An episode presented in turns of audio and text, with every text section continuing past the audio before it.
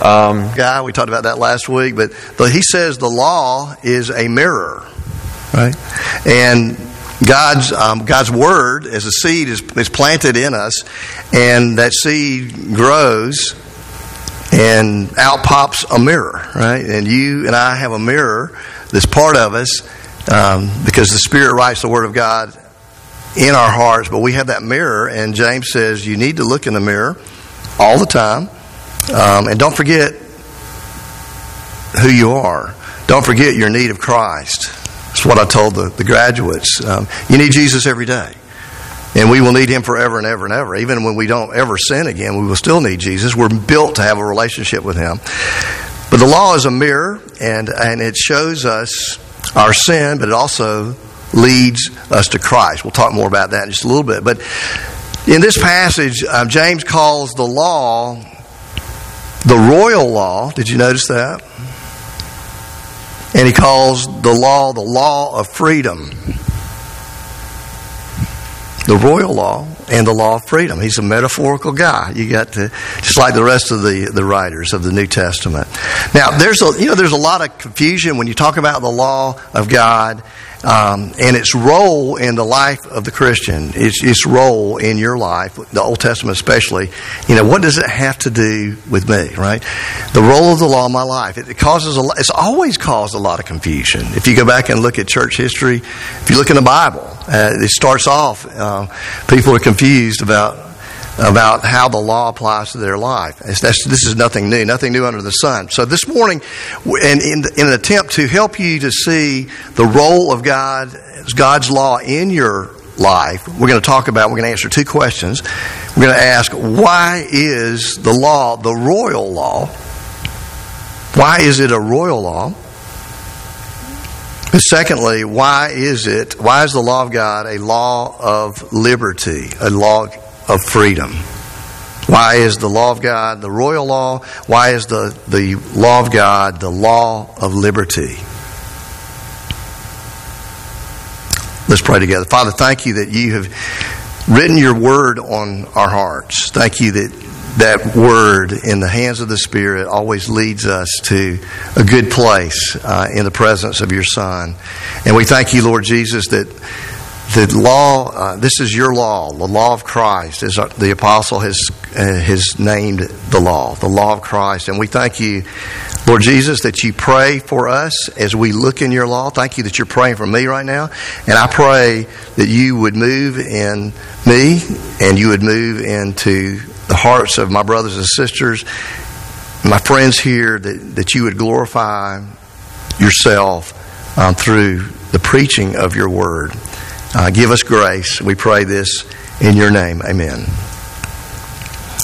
Look at verse 8. If you, if you really fulfill the royal law, according to the scripture, you shall love your neighbor as yourself, you're doing well. That's where John, or excuse me, James uses this phrase, this uh, metaphor for the, the law of God, the royal law.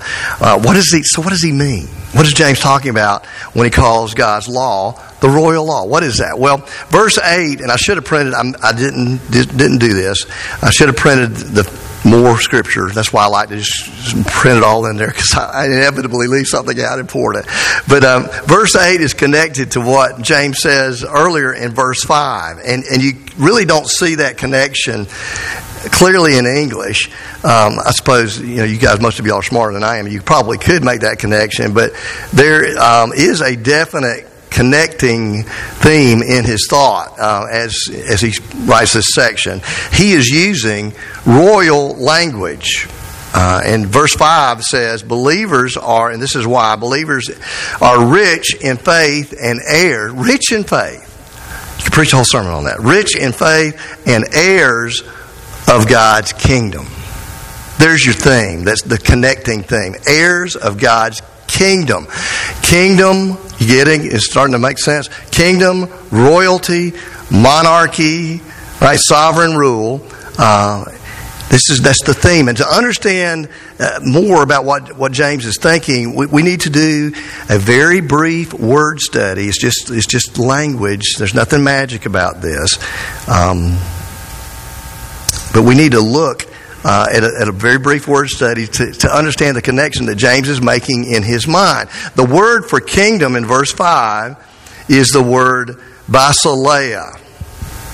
Not trying to impress you with all the Greek stuff I know. I'm just telling you what words are. You know, like adios means something in Spanish, right? Hola. I'm learning more and more Spanish. This is just a language, right? Basileia, you may have heard of that, means kingdom. We get the word basilica from that? You know what a basilica is? It's a basilica is a, a big honker building, a big royal government building. Um, uh, Basileia is a kingdom. Basilica is a royal building, and you always have royal buildings in a kingdom, don't you? Right? Even in the kingdom of Anniston, we've got a brand new royal building, don't we, down there on Gurnee. It's a beautiful building. I've watched it go up. I even used it as an illustration when I went to Kenya. Took pictures of it under construction to try. This is, you know, God's forming you just like He's forming this building. That was the lesson.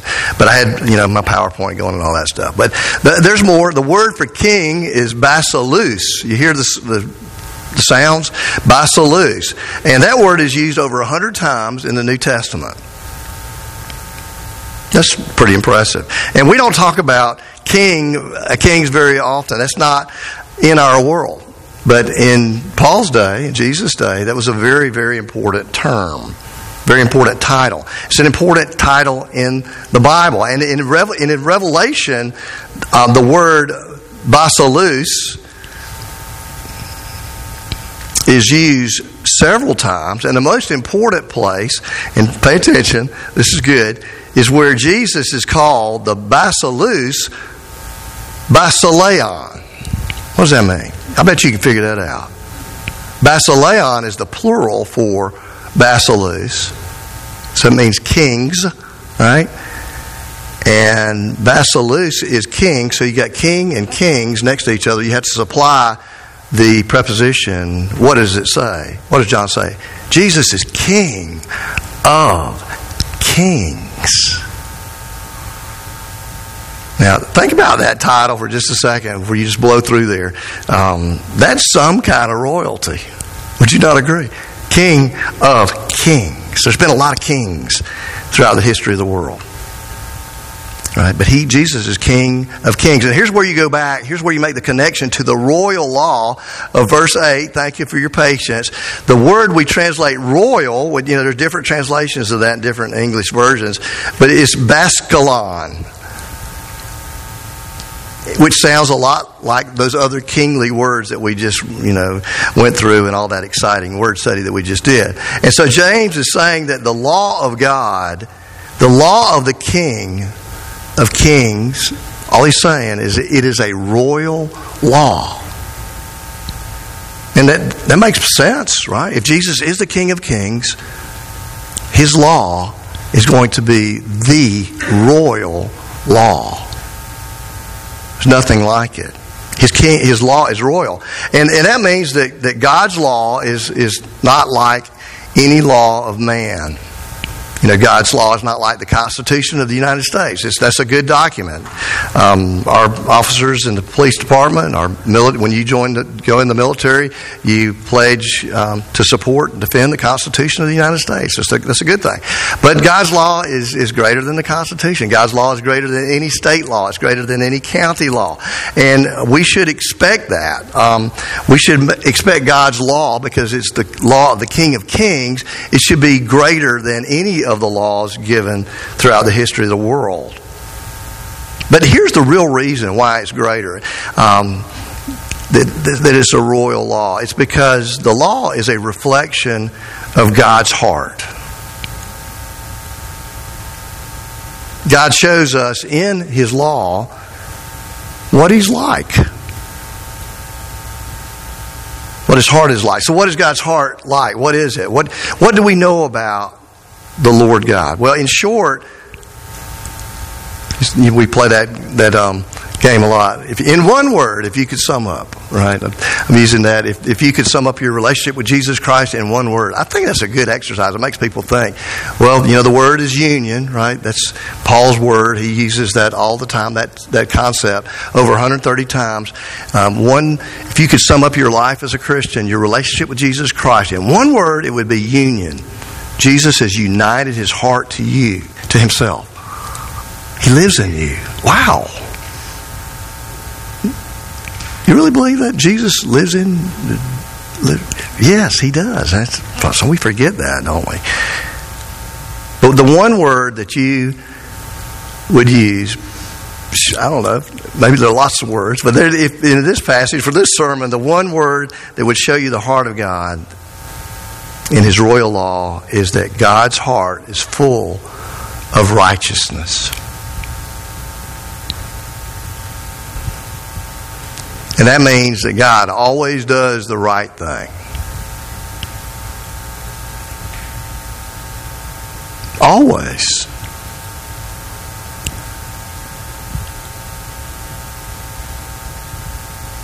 And that's been going on forever.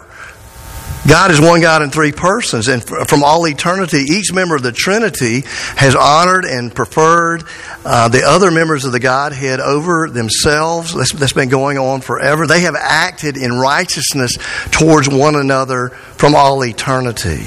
They've lived out the royal law their royal law among themselves forever. They've been eternal neighbors in an eternal community of righteousness forever.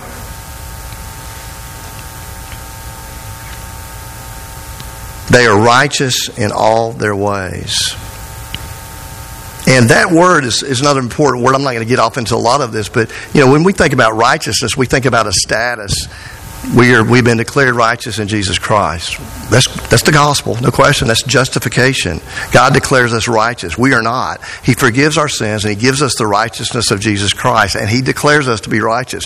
But righteousness in the Scripture, if you look at it in the Old Testament and the New Testament, it's also an active relational word.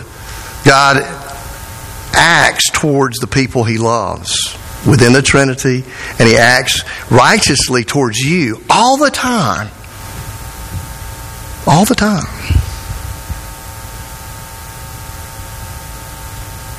God is righteous in all His ways. Now, uh, no question, God's ways are inexplicable. His thoughts are above your thoughts, my thoughts. His ways are above your ways, my ways. But there's one thing you know about Him you know what his heart is like. His heart is a heart of righteousness. He always does the right thing. There is no wickedness in him. And his law, his royal law, is righteous, it's holy, and it's good. That's what the apostle says in Romans chapter 7. And God gives us this righteous law. Why does he give it to you? Why does he reveal it to you? So your heart will reflect his heart in the world. That's the way it has been from the beginning of time in, in this world. God's plan was for us to reflect His glory, His heart, His image into the world.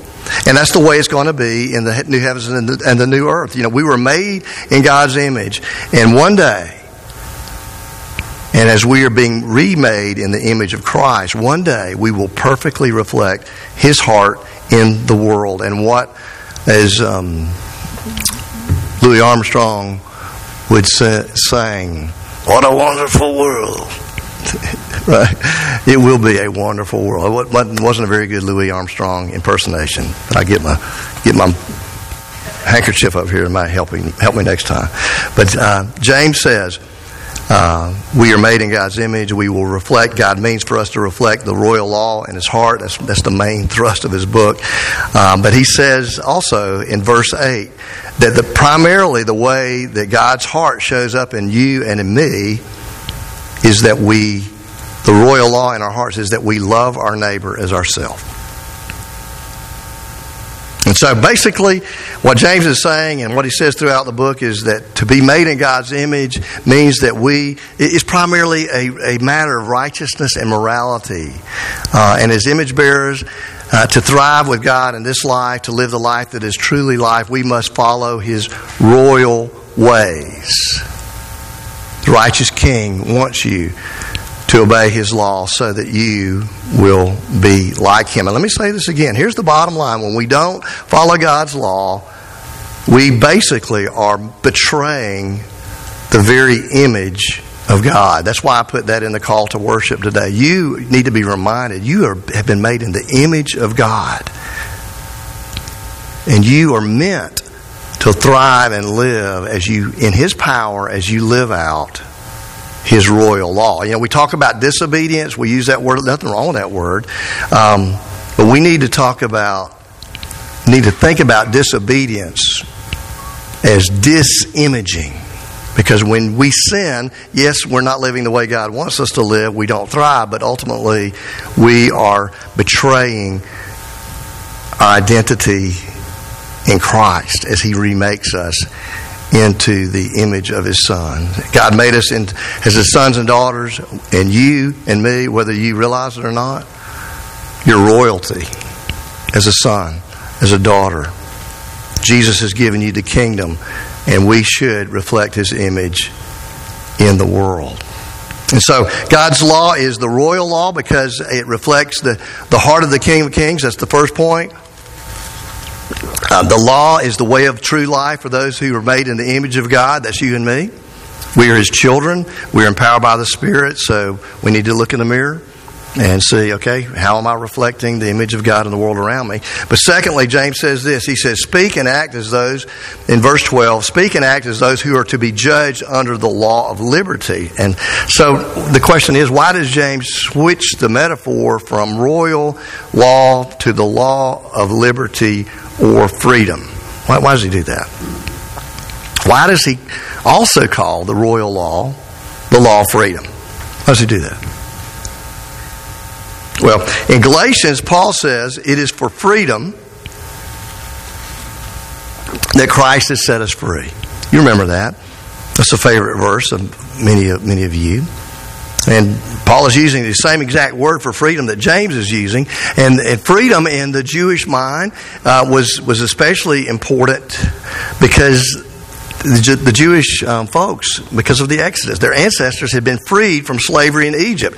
And the Exodus event became the metaphor for the apostles to speak about um, the freedom, the freedom we have in Christ it's literal, literal slavery in, in Egypt, but the Exodus becomes a metaphor for our slavery to sin. And the one greater than Moses has come to save us from our sins, to free us from our sins.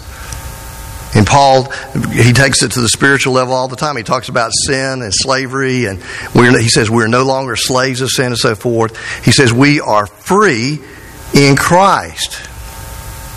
And we know we are free. How do you know you're free? Because Jesus, the King of Kings, is the source of your freedom. Jesus has conquered your enemies and my enemies. He conquered sin and death through his life, death, and resurrection. But to help us, uh, again, we're talking about the role of the, the, the law and the royal law in our lives, but to help us understand more about what that means, Paul gives us a metaphor to help us to understand the purpose of the law. Put it in the, um, the bulletin. Uh, it's, it's one of those verses that if you're not. Um, you know, I don't proof text everything I say. I, I, just talk about the scripture. But this is one of those proof text things. You need to go back and look at this because it's so vital to your understanding of what the law means in your life as a Christian. It's, it's Galatians chapter 3, verse 24. 324. The purpose of the law is to lead us to Christ so that we may be justified by faith. You've got to get that. I've got to get that. I forget that so many times. Um, and and you, most of you, I, I really hope that some of you, I don't, you wouldn't roll your eyes literally, but in your hearts, you may be, hey, I know what you're about to say. Um, I have, you know, you've taught this. I get it. Um, you know, why are we doing this again? Well, you know, Repetition is the mother of learning. So if you need, you probably need to hear this again. But some of you are here have probably have never heard this. But here's what Paul is saying in this metaphor. Literally, he says the law is a guardian a guardian that leads us to Christ. And if you compare this version, that translation to the, the King James, King James is a, I'm not here to say that's not a good translation. I'm just saying that there's over time you realize that 324 in the King James is probably not the way it should be translated. Okay, I'm just saying that, all right? And you ought to look at the ESV or the NIV or the NAS um, because they're better with historical studies of words and so forth and all the stuff that Bible scholars do, it's better to say the law is a guardian. Um, and when Paul says guardian, that's a, that's a that's a that's a different word in our minds, right? A guard. What does a guardian do? In that day, in Paul's day, a guardian was a servant who protected a child on his way to school. Yeah, they had schools back then, right? Maybe they were school bus drivers. I don't know. Y'all waking up? Hello. But he's, he's a guardian who protects his child, protects a child on the way to school. In other words, the guardian made sure the child got to his teacher. That was what the guardian did. And the Holy Spirit uses the law. How does the Spirit use the law of God? Yes, to convict us of our sins. We pull up the mirror. Okay, well, yeah. He does that. But he doesn't stop there. When we don't keep the royal law, we realize it. The Spirit lets us know right? In his gentleness and his wooing and his comforting and his counseling, the way he is, as the sweet spirit of life. But at the same time, and here's the good news, he takes us to our true teacher. He takes us to the one who says, I have paid for your sins. He always does that. He takes us to the one who says, I am full of mercy. You're forgiven. He takes us to the one who says, I will never, ever cast you out. Some of you are sitting here today and you think, I've just, I've done it again. I've just struggled with this. Uh, this is a pattern in my life. You need to hear what Jesus says. I will never, ever cast you out. I won't cast you out. Do you believe by faith? Do you believe in the words of Christ? He says, Come to me and you will find rest for your soul. He says, You will be free. Your heart will be free if you come to me.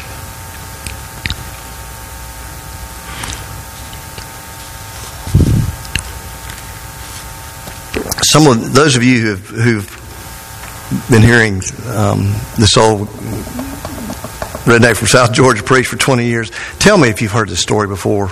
But um, I'm sure some of you have, but I don't know that I've told the story because it's it's a little it's not sketchy. It's just um, I'm just um, I'm a stuffy old Presbyterian, right? And I, uh, and this kind of you know when I heard this first time, I was in shock. Um, now I've got your attention now, right? Everybody woke up. They're paying attention to the sermon.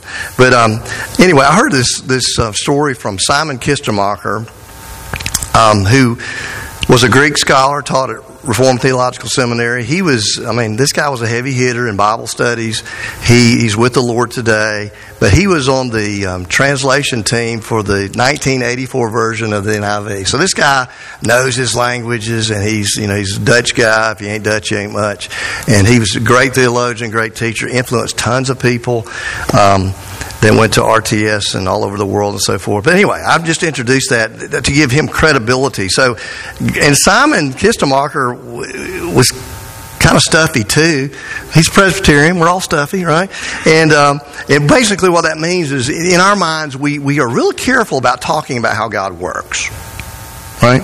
We have to be very careful. The, he speaks to us through the Word of God. We don't hear His audible voice, all those things, you know, blah, blah, blah. We're real careful about that. And um, sometimes to our own detriment. But anyway, this is the story.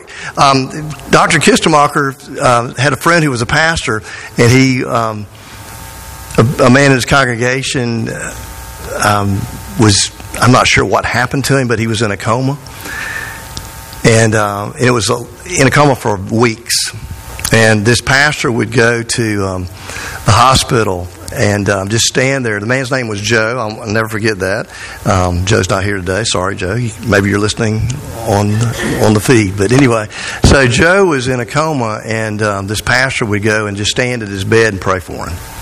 And um, he just would do that. Was doing that for several weeks, and um, but he was going to visit a parishioner who had surgery, and he was in the hospital that day, and he said, "I just need to go see Joe."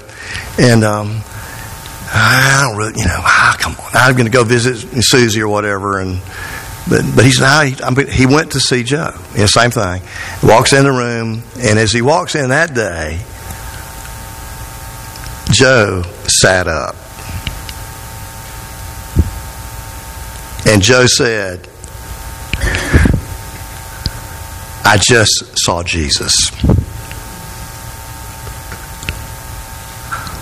And the pastor, you know, stuffy old Presbyterian guy, well, what did he say?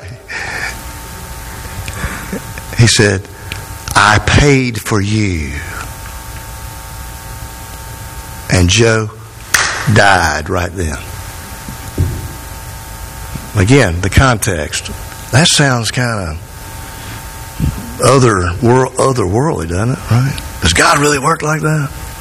Oh man, I, I, believe the story because Simon Kistemaker is a credible man who loves Christ and followed his royal law. Um, but you know what? When the Spirit convicts you of your sin, and He will this week in a sweet way, but you can hear the voice of Christ from His Word every day saying the same thing that Joe said Jesus said. From the Word of God, Jesus is always saying the same thing. I paid for you. You are mine. It's what Grant pointed out last week. You belong to Jesus, body and soul.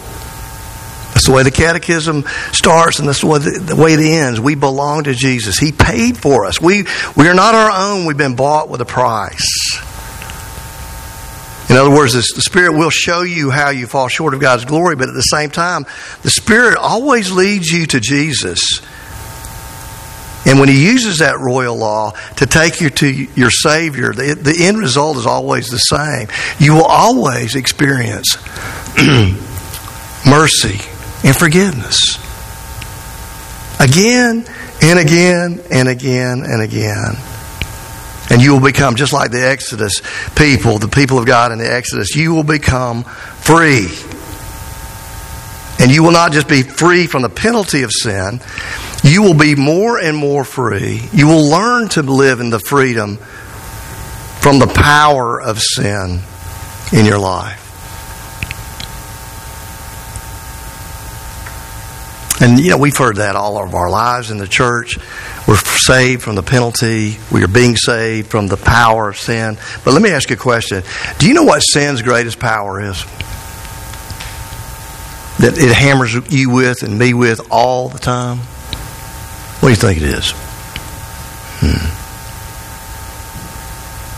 Sin's greatest power is condemnation. And some of you feel condemned in this room. Again, just things that you're struggling with that you can't seem to shake and so forth. If you're struggling, go ask Jesus to help you. Lord, help me, free me, help me, help me. He answers prayers like that. He answers the prayers of a humble heart. So, you and I can live in freedom of condemnation. That doesn't mean that you're never going to sin again, but it does mean that when you do, you won't be paralyzed by your sin. Because I guarantee you, you're going to sin before the day's over. I am too. Call Catherine at 10 o'clock. Hey, did he make it or not? No, she'll tell you, yeah, he, he didn't make it. He didn't make it, right? You will still sin, but you won't be paralyzed by your sin and the condemnation that Satan brings to your door. You're going to be like Paul. Remember all that anguish in his heart in Romans 7, right? What does he say? He says, The things I want to do, I don't do, and the things I don't want to do, those are the very things that I do. That's the Christian life. And you can't read that verse. The things I want to do, I don't do. And the things I don't want to do, those are the very things I do. You can't read it like that. There's angst in that verse. Paul is saying, the things I want to do, I don't do, and the things I don't want to do, those are the very things I do. And that is the angst, that's the tension in the human heart, the tension in the life of the Christian. We don't like tension. I don't like tension any more than you do. But, but there's also relief. Where does the relief from Romans 7 come? It comes from Romans chapter 8. Paul says, There is therefore now no condemnation for those in Christ Jesus. For the law of the Spirit of life has set me free from the law of sin and death. In other words, when the Spirit uses the sword of the Spirit, yes, the Spirit convicts you of sin gently and with compassion and angst and grief. Yeah, we can grieve the Holy Spirit, but He always leads you to Christ. Leads you to Christ. He does. That's his. He, he loves to do that. And Jesus loves for you to come in your struggles when you don't obey the royal law of God. You know, those in Christ Jesus. You know, that is that is those in Christ Jesus. Those in Christ, that's, that's you and me. That's one of the most beautiful things Paul ever says. And he's talking about union with Christ. He's saying that Jesus is the source of true freedom because he has joined his heart to you. And that means you are free in Him. There is no condemnation.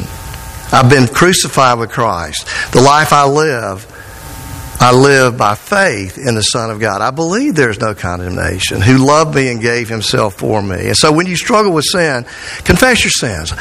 We do that. It's part of our life. Renewal is a way of life. It's part of renewal to, is to confess our sins. But remember, the cross has set you free from any condemnation. There is, how much? There is no condemnation. Zero.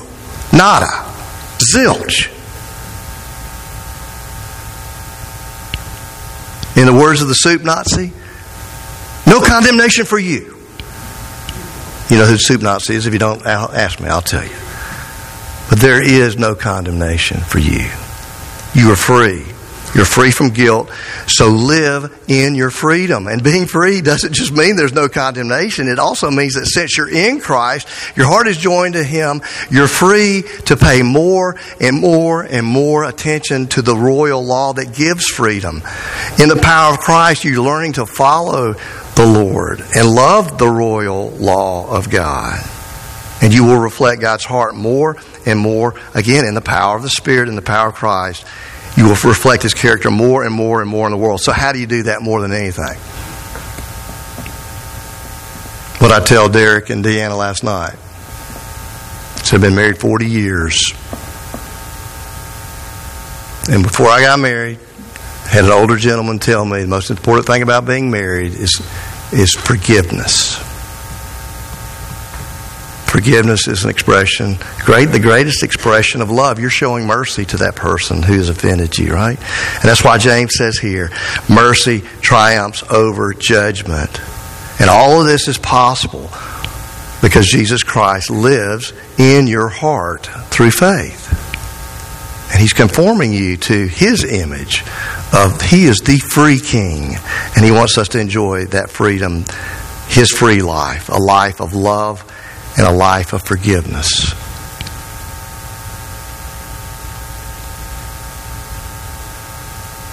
The law of God is the royal law